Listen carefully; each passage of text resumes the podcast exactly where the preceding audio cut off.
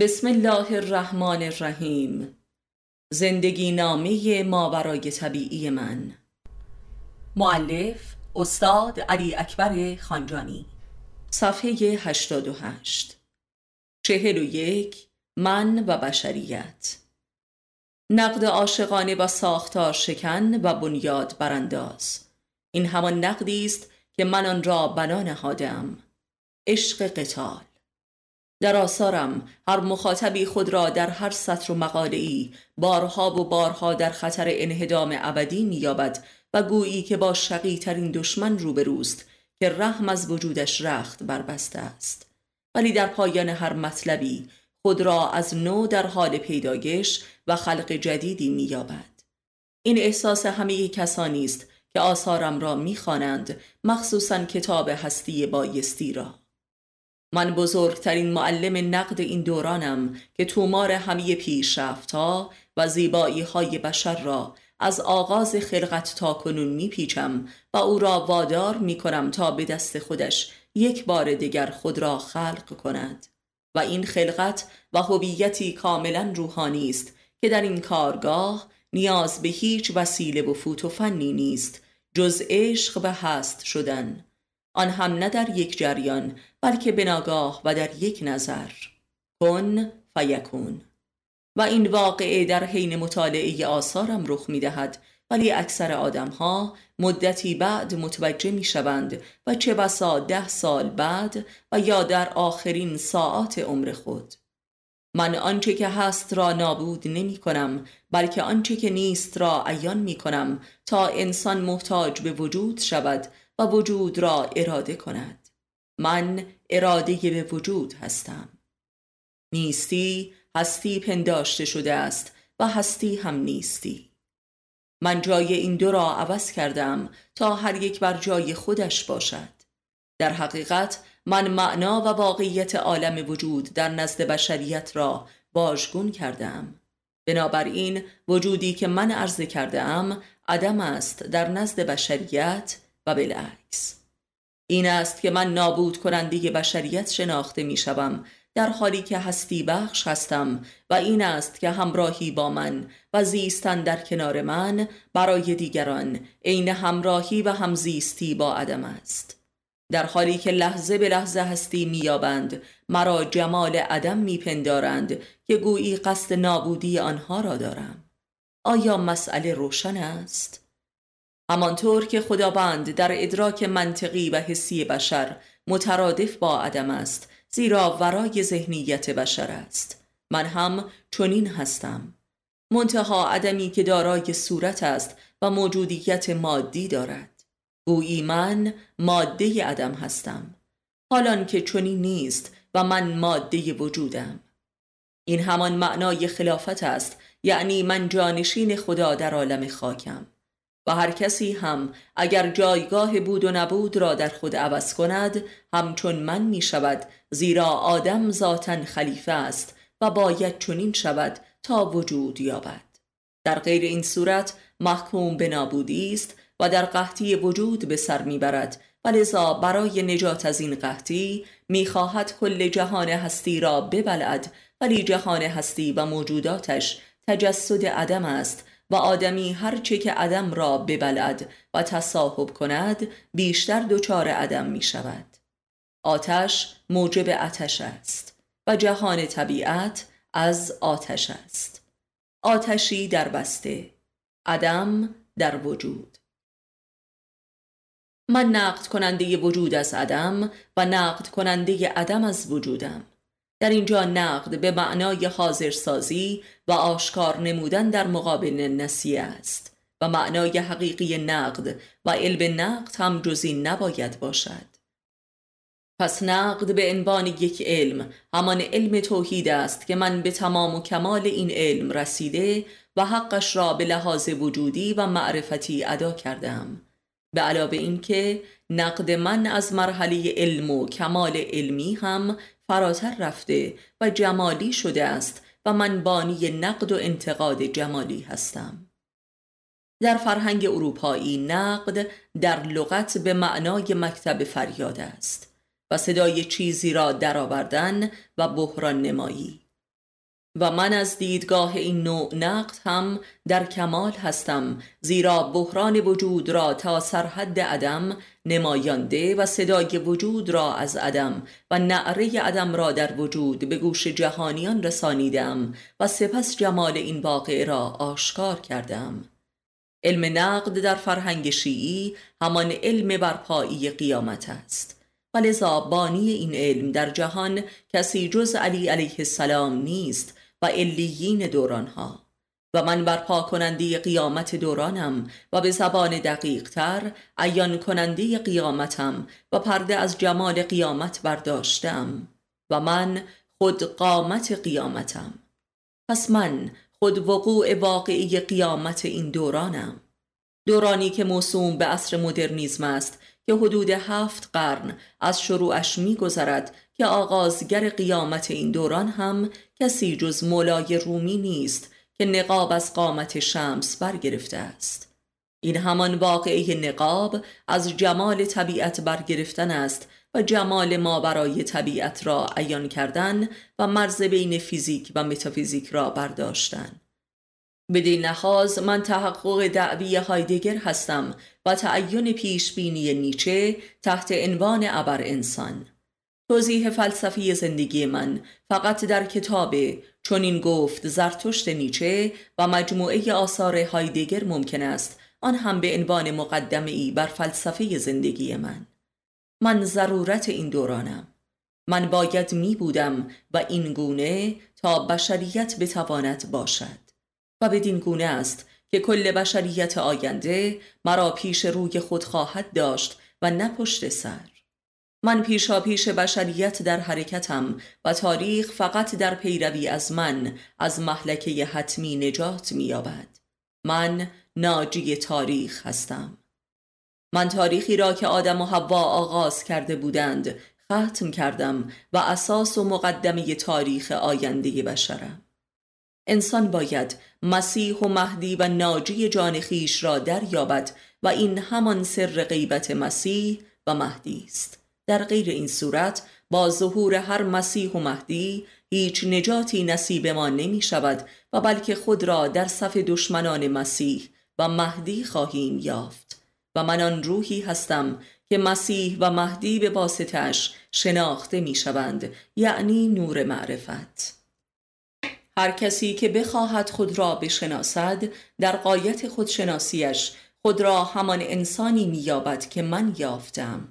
و این است که هر کسی در زندگی نامه من خاصه در هستی بایستی خود را عین من می‌یابد و مرا عین خودش، و حجتی برتر از این بر ادعای من نیست که من انسانم و نه حتی انسان کامل، بلکه انسان آنگونه که باید باشد، زیرا انسان کامل در هر دورانی بگونه است و لذا پیروی از مدل‌های کمال در دوران‌های پیش و از بطن ادبیات عرفانی امری به غایت گمراه کننده و مالیخولیایی است، همانطور که در فرقه‌های درویشی شاهدیم. این فرقه‌ها حاصل معرفت نفس نیستند، یعنی اصلاً دارای ماهیت عرفانی نیستند، زیرا اکنونیت را در نیافتند و همچنان پیرو سنت پدران هستند، یعنی سالکان وادی کفرند، منتها کفری با توجیه عرفانی، همانطور که کفر با توجیه فلسفی و شرعی و علمی و فنی و عاطفی هم داریم و کفر عرفانی اشد کفر است و غایت گمراهی. به همین دلیل نه تنها وجودم جا را بر هیچ کسی تنگ نمی کند که بیشترین فضا و امکان موجودیت را به هر فرد و گروهی می دهد. من توسعه دهنده امکانم و انسانیت را به حد الوهیت رسانیده و از آن هم فراتر بردم و این همان اراده الهی در خلق انسان است و همین اراده است که انسان را جانشین خدا کرده است و انسانی که برتر از خدا نباشد انسان مطلوب خدا نیست و لذا انسان نیست و این تحقق مقام ارحم الراحمینی خداست. این برتری به معنای سپر بلای خدا بودن در میان خلق است، در میان دشمنان خدا، یعنی در میان مردمی که این مقام را برای انسان در نزد خدا منکرند و آن را تکفیر می کنند و من کاشف چنین مقامی برای انسان هستم و لذا کاشف حق و معنای عشق پروردگار به انسان. چون این انسانی قبلا در قلمرو معرفت کشف و بیان نشده بود، هرچند که در وادی وجود تحقق یافته بود که نخستین آن علی علیه السلام بود. ولذا من شیعه علی هستم، یعنی پیرو انسانیت اویم. من سه نوع ظهور و بروز و هویت داشتم در نزد سه دسته از مردم: جمالی، جلالی و کمالی. صورت من، رفتار من و کلام من. از کلامم به کمالم راه یافته اند و آنان که تصدیق کرده اند وارد جلال من شده و شفاعت و کرامت رفتارم را در حیات و هستی و زندگی خود دریافته اند و آنان که جلال مرا تصدیق کرده اند آنگاه جمال مرا دیده اند که البته تعدادشان بس اندک بوده است. جمال من در آیه نی ماه قابل رویت است، منتها ماهی که نزول کرده باشد.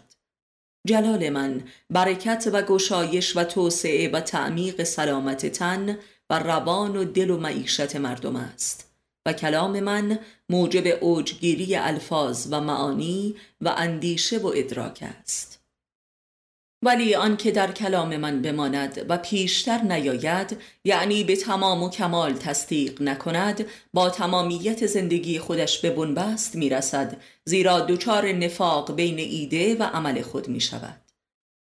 در جلال من ایده و عمل مردم متحد شده و این تحقق وحدت است در وسعت آفاقی لامتناهی و در این آفاق می توانند جمال مرا مشاهده کنند اگر دچار انکار من و خودبینی نشوند که اکثرا می شوند و دیگر تاب پذیرش انتقادات مرا ندارند و بلکه انتظار دارند که آنها را ستایش و مریدی کنم و این گونه است که می روند تا یک بار دیگر از این مستی خارج شوند و در خماری دوزخ جهل و واژگون سالاری به یاد آورند و آن بعد فقط با یاد کمال و جلال و جمال من زندگی می کنند و به مؤاخذه خود می پردازند و این عرصه توبه است و رویکرد به انسانیت که من به آنان بخشیدم و آنها فروختندش و این یاد در فراق است که آنان را به وجود پیوند می زند و این واقعه مصداق زمینی آن واقعه در قرآن است که آنگاه کافران می گویند که ای کاش خاک می بودیم و سپس خود را با صورت در آتش دوزخ سرنگون می کنند. این آتش آنان را پاک می کند تا پاک از دنیا بروند و در قیامت کبرا از جمال پروردگار خود روی گردان نشوند. ما روح خود را به هر بنده‌ای که بخواهیم القا می کنیم تا مردم را برای دیدار او هشدار دهند. قرآن کریم. و من دریافت کننده این روح الهی در این دورانم که ظهور انسان کامل یعنی او را هشدار می دهم. من بشریت را برای رویارویی با خداوند در قیامت کبری آماده می کنم. من معرف خداوند به بشریت هستم و شفاعت کننده بشریت در نزد خداوند به قصد دیدار. من برپا کننده بزم دیدار خالق و مخلوقم و این معنای انسان است. انسانیت یعنی رابطه بین خالق و مخلوق، رابطه ای دوستانه، مثل رابطه انسان با خودش. من این رابط و رابطه ام. من به گونه ای زیسته، اندیشیده و احساس کرده و نوشتم که کل بشریت از آغاز تا پایان تاریخ بر روی زمین را شامل می شود و بلکه سرنوشت بعد از مرگ آدم ها و سرنوشت ما بعد از تاریخ بشر را هم دربر می گیرد. آثار زندگی من حتی به درد ما بعد از قیامت کبری و ما بعد از همه حساب ها هم می خورد. به درد خود خدا هم می خورد. من از چشم خدا و در حضور او و برای رضای اراده و آرمان او زیستم، لذا هیچ کس نهایتا نمیتواند از من راضی نشود. من هر که را بیشتر دوست داشتم شدیدتر مورد انتقاد قرار دادم. من حتی نگران سرنوشت کسانی هستم که شبان روز برای نابود کردن من نقشه می کشند و آرزوی نابودیم را دارند، یعنی همه کسانی که برای بیداری و سعادت آنها از همه چیزم گذشتم. پس این آدمها در واقع از این مسئله نسبت به من کینه کردند که چرا حتی لحظه ای هم خودشان نگران سرنوشت و مشتاق سعادت و رشد خود نیستند، آنگونه که من تمام عمرم برای آنها بودم. این احساس حقارت آنها نسبت به من است. اینکه چرا من آنها را بسیار بیشتر از خودشان دوست می‌دارم و آنها حتی ذره‌ای هم نمی‌توانند خود را دوست بدارند. این نبرد بین محبت و شقاوت است. این است که برای انتقام گرفتن از من اول از خودشان انتقام میگیرند، یعنی عمدن خود را به خاک سیاه می نشانند و سپس قصد نابود کردن مرا می کنند، زیرا می بینند که هنوز هم دوستشان دارم و از نجاتشان نومید نیستم و باز هم حاضرم آنها را بپذیرم حتی به قیمت جان خودم. و این به معنای شکست و نومیدی و آخرین تلاش ابلیس بر علیه انسان است که بالاخره در دل خدا منفور گردد که نمی گردد و بلکه مستمراً بر محبت خدا به انسان افزوده می شود. من ابلیس را بارها و بارها به گریه انداختم در چشمان بسیاری از این آدمهای مذکور، ولی به گریه ابلیس خندیدم. و این است که ابلیس دشمنی بزرگتر از من برای خودش سراغ ندارد، به خصوص این که می داند خود او را هم همواره در نزد خداوند شفاعت می کنم و این غایت عداوت او را نسبت به من برمی انگیزد.